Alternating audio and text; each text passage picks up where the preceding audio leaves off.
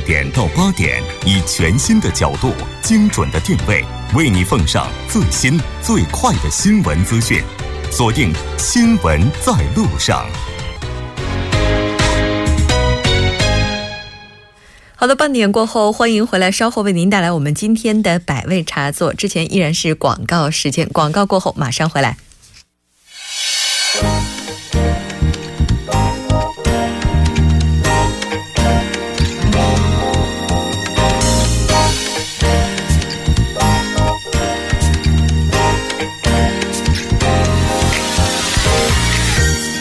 千百态，人间百味，尽在百味茶座。百味茶座在每周五的晚上邀请各界专家，结合当前热点话题，解析最新动态。那当然，我们的节目也欢迎您的参与。您可以发送短信到井号幺零幺三，提醒您每条短信通信商会收取您五十韩元的通信费用。那今天我们请到直播间的嘉宾是来自首尔大学环境大学院城市与区域规划专业的在读博士生，同时呢，他也是中国建筑标准设计院的前研究。员城市规划师，他就是金成华博士。你好，金博士。啊，你好。嗯，很高兴在直播间跟您了解今天的您的一些故事。能在这里简单的先为我们的听众朋友们做一下自我介绍吗？啊，好的。呃，听众朋友们，晚上好。啊，我叫金成华。啊，现就读于首尔大学城市与区域规划专业博士学位。啊，之前在中国建筑标准设计研究院担任城市规划师。啊，主要负责的项目有海南儋州创呃创意产业园、山东聊呃聊城祥光新城概念规划，以及江苏苏州木渎综合社区规划等。啊，到韩国之后呢，参与的项目分别是二零三零首尔市城市基本规划中文编辑以及。城南市板桥概念规划，啊，目前正在参与的项目是大邱市城市空间概念规划，啊，今天很高兴能借此机会与大家沟通和交流。嗯，哦，突然一下子觉得特别荣幸，因为刚才您提到的这些地方，那特别是提到了苏州、还有聊城、还有海南这些区域的话，这些新闻我是关注过的，所以说能够亲自的见到您本人，哦，觉得非常荣幸。那现在您主要的研究方向是什么呢？啊，我最近主要研究方向是那个房地产开发和那个城市与区域经济以及。呃，智慧城市等这三大板块，啊，以上关于研究方向，我最近正准备一篇论文，呃，有望，呃，今年十月份在中国清华大学举办的亚洲规划学会上发表。哦。哇，特别高大上。其实提到城市规划的话，我不知道大家是什么样的感觉哈。我觉得它就是这种家庭装修的放大版。比如说，在家里面我们买了一套房子，它是这种简易装修的，我们需要比如说墙纸怎么贴，然后地板怎么铺，家里的家具怎么布置，这属于室内装修。但城市规划的话，应该就是把它给放大了，就是一座城市，什么东西放在哪儿，什么东西怎么建，它的基础设施该如何去调整。对，哦，其实挺难的，家里面的装修就已经很复杂了，一个城市的装修这更困难。那说到城市规划的话呢，就是我不知道您能不能简单的为我们介绍一下，到底什么是城市规划？好的，啊，首先，呃，解释什么是城市规划这个问题之前，我就有人问我两个问题，嗯。呃，关于我们为什么吃饭的问题啊，如果觉得这个问题对我冲击还不够大的话，呃呃，再往下面有个问题就是什么叫吃饭？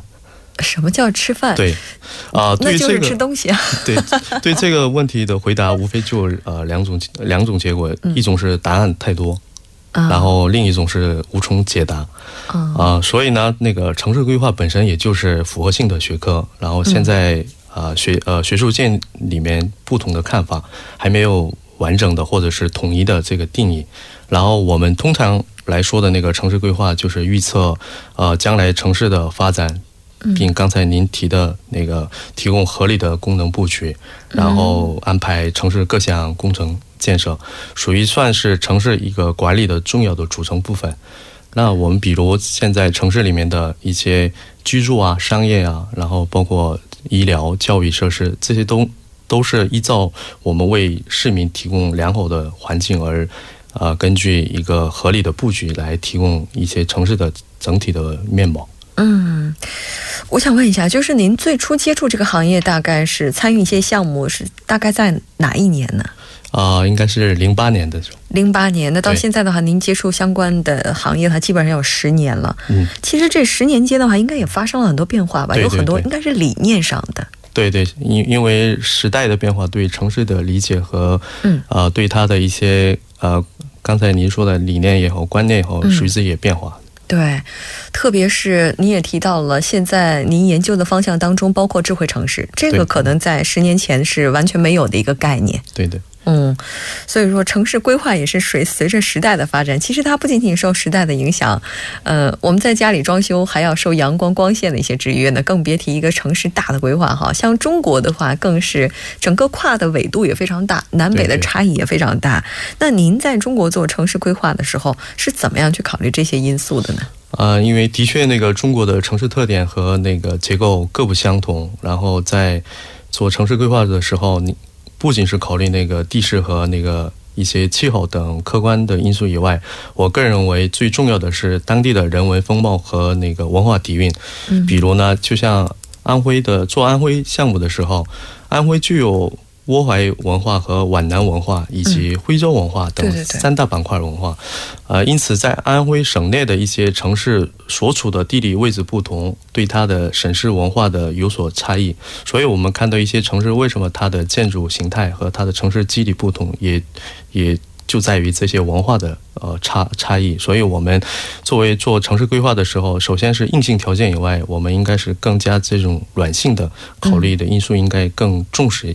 才能呃体现这个城市的一个整体的发展。嗯，也就是在做城市规划的时候，像环境啊等等这些可能是客观因素，而文化、人文这些的话，它可能是。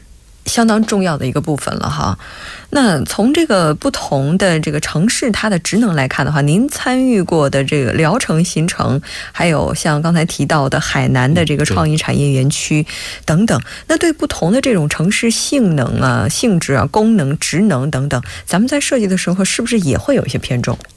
也会有的，呃，我再打打个一个比喻，嗯，呃，比如说我们一般在那个餐酒搭配上，很多人那个脱口而出的便是红酒，呃，配牛排，嗯，然后白酒配那个鱼肉，嗯，如果是红酒配鱼肉的话，会产生一种不愉快的那种呃 金属味儿，对，然后同时还会加重那个鱼肉的腥味儿，嗯，所以因此那个面对不同的城市呃性质和功能也是如此的。所以，呃，不同的规划具有那个不同的性性质，然后角度，然后视野和要求。因此，我认为对于一个城市的精准的定位，不仅是提升城市的活力，呃，也一定层面上破解那个城市发展的一个瓶颈。嗯，就比如说像。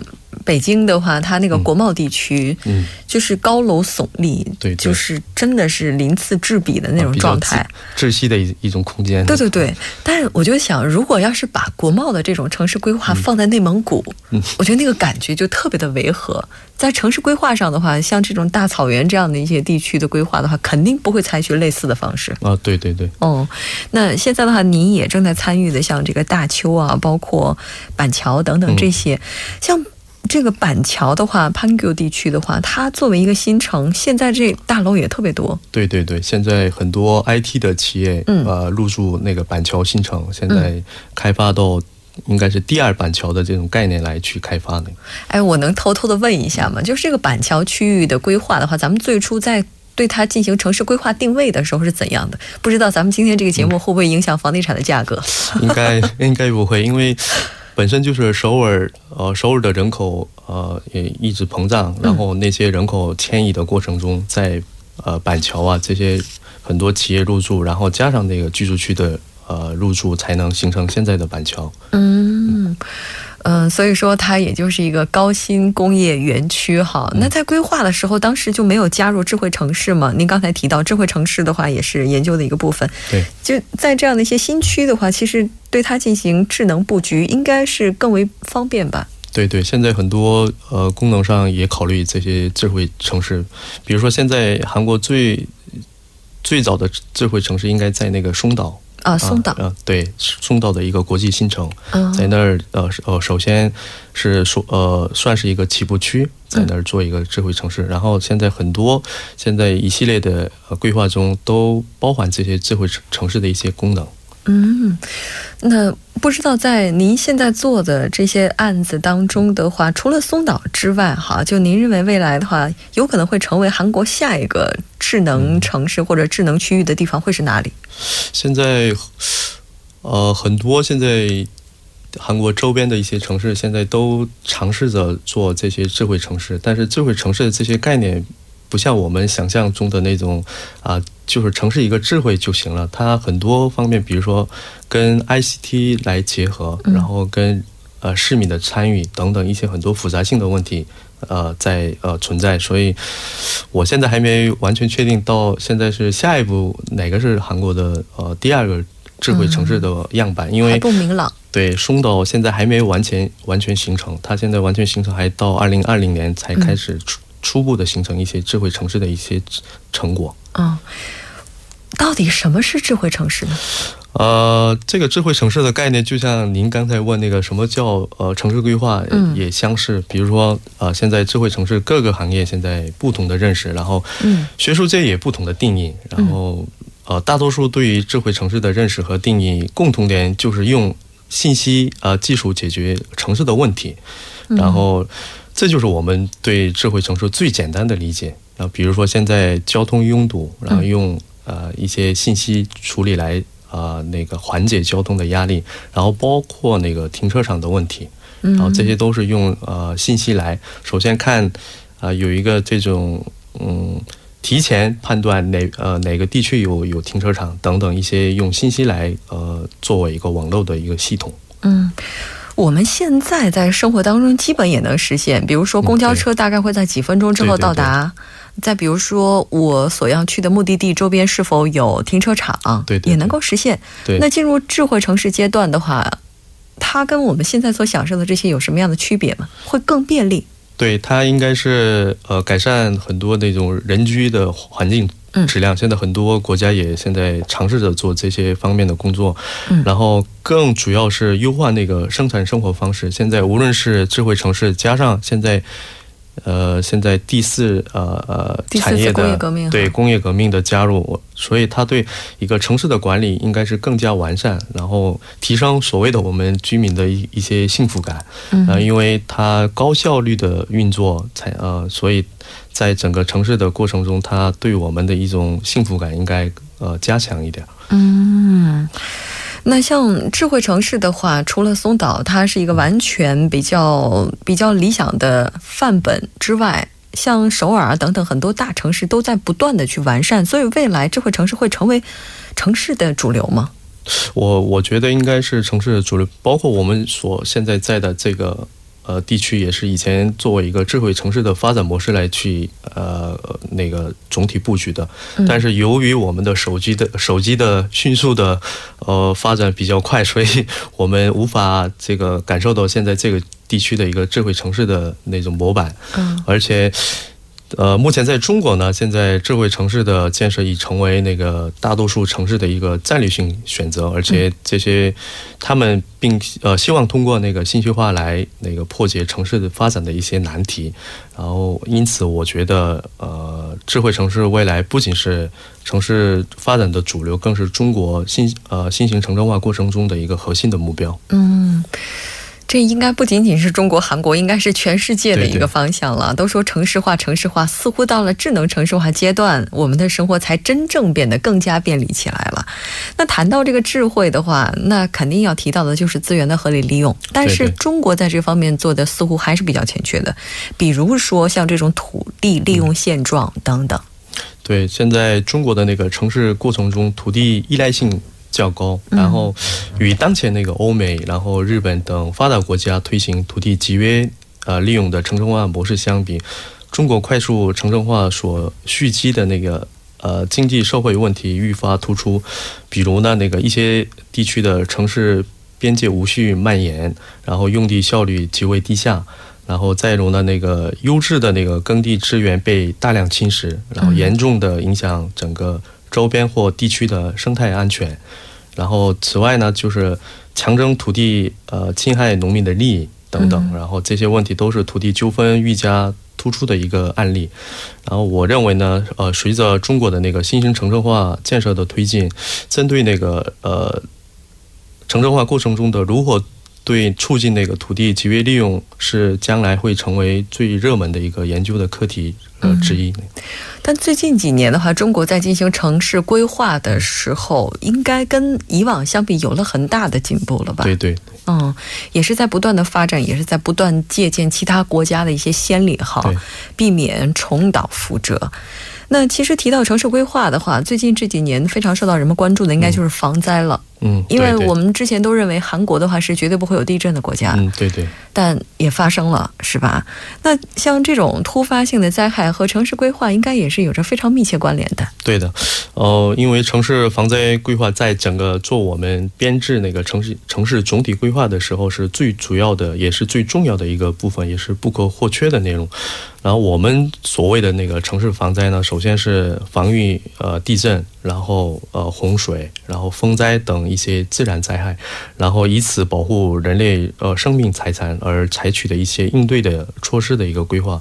所以它肯呃，我认为它在整个城市规划中的重要性是不言而喻的。嗯。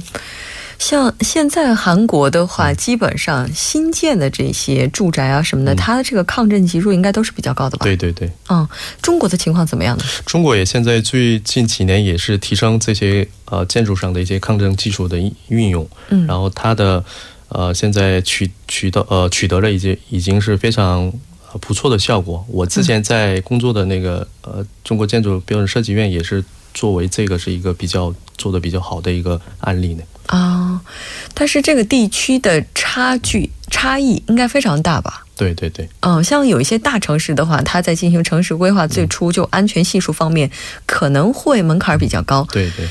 我觉得非常遗憾的就是说，一些地震高发地带的话，每次都发生特别大的人员伤亡。仔细看来的话，让人觉得非常遗憾的就是它这个建筑的抗震级数反而非常低。对对对。嗯，我觉得不仅是现在是抗震。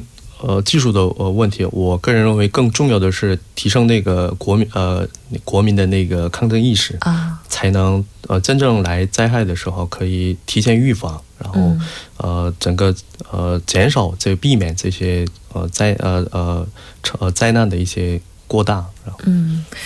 就是您认为的话，像这个，就是中国和韩国也好，在抗震这些建筑方面，最近也都已经下了比较大的功夫去做。那可能之前的那些比较低的，就级数抗震级数比较低的，我们还需要一段时间去把它给替换掉。但目前来讲，我们需要提高的是自己的这种抗震意识。对，这种抗震意识的话，应该是属于另外一个范畴了，就不属于城市规划的范畴了。那像这个之前韩国人还比较倾向于购置。是像这种地铁站附近的房子、学区房，中国也是一样的哈。但是最近有另外一个概念叫绿地房。那您觉得城市和绿地共存的这个可能性会多大呢？我觉得它挺矛盾的，有的时候。因为首先我那个我中国在那个二零一四年那个。推出的那个国家新型城镇化那种规呃一种规划的一个纲要，然后在规划中提出了一个，到了二零二零年为为止，那个城市建成区的绿地面积将会提高到百分之三十八，嗯，然后以及那个呃城镇绿色建筑占那个新建建筑呃比重为百分之五十，然后我认为这些指标反映了我呃中国的那个绿色呃城市的发展趋呃趋势，然后因此。呃，未来的很多中国的城市将会呃实现那个绿绿在城中，像那个城中呃城在绿中的一种呃转变，以此那呃城市拓展更多的绿色空间。嗯，这可能也应该是大家对城市观念的一种转变吧。对对对，我们之前所认为的城市就是高楼大厦。对对对，啊，就是各种非常便利的交通。还有设施，但未来的话，我们对城市的概念应该是有绿色的地方才能叫城市。对对对。哦，但是您现在也在做一些规划，您觉得现在这种我们牺牲一部分经济利益，把一部分土地就这样空出来还给绿地，它这种发展的话，就目前没有遇到阻力吗？现在很多。尤其是开发开发商和政府之间的一些利益上的一些呃纠纷是有的，然后这些方面怎么合理的呃解决，以及政府为整个社会贡献一些福利性的一些政策，然后开发商一些也是为社会一些还给社会一些福利性的。呃，政呃那个符合这个政策的话，我觉得这两个政企合作的话，我应该应该觉得以后，啊，应该绿地应该面积应该呃增大，然后整个城市会往绿色城市会发展。嗯，是的。那这个您觉得哈，就是非常好的这种城市规划，它的概念或者说它的这个象征，或者就是您认为它的这个标准应该是什么？好的城市规划。我觉得好的城市规划不仅是给人创造一些比较良好的一种环境，包这里面包呃包括环境里面包括公园、绿地，然后以及一些基础设施，然后更重要的是让一些市民多参与这些城市里面的大大小小的一些发生的故事，然后让这些市民们一起营造更好的那个城市，不是一个人或者是一些专家来。呃，决定这些城市是到底是哪方向去呃呃去呃发展，而是更多让呃让市民们多参与，然后看多听听他们的一些对城市的一些看法和一些未来的发展方向。嗯，所以说，一座好的城市不仅仅是有着美丽的景观，而且应该有非常好的人文。对对。而人文这个部分是需要我们每一个人去努力的。那当然也希望这个好的规划能够为我们打下良好的基础，是吧？这个可能就要在我们金研究员的身上有这样的责任了。好的，非常感谢您今天做客直播间，给我们带来这一期节目。我们以后有机会再见。嗯，好的，再见。稍后我们来关注一下这一时段的路况、交通以及天气信息。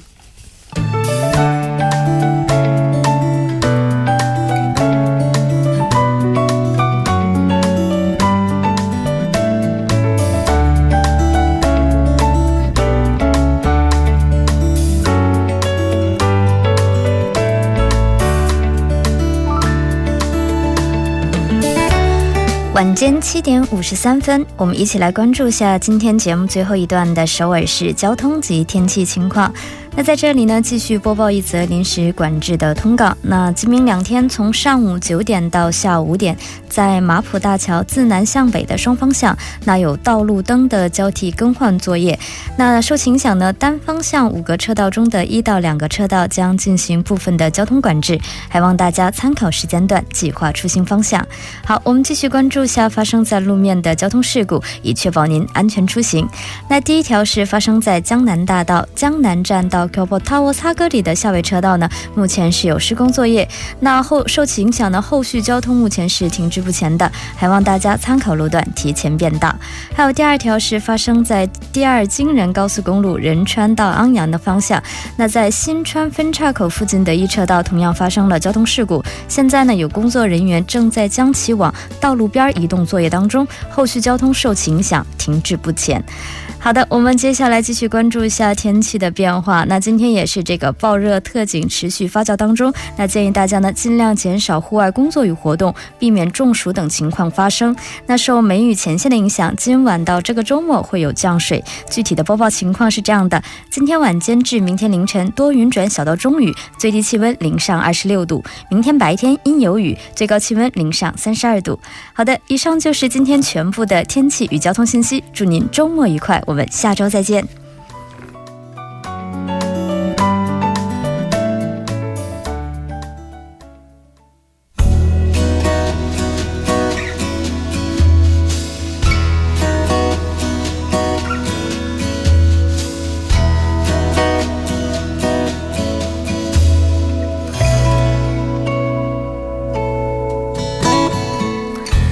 的，到这里，我们今天新闻在路上两小时的节目马上就要接近尾声了。那我为您带来今天最后的新闻。今天各大 SS 以及各大媒体网站都被一条消消息刷屏了，就是在今天清晨，林肯公园主唱查斯特·贝宁顿在位于洛杉矶的家中身亡，疑似自杀。那这位歌手他的去世也带动了很多人的关注，也让很多人揪心不已，因为他留给我们太多优秀的作品，留给我们太多的回忆。那我们在这里对此表示缅怀，也希望逝者安息。那最后，节目组制作人范秀敏，作家金勇，尹月，感谢您的收听。下周同一时间依然陪您在路上，我是木真。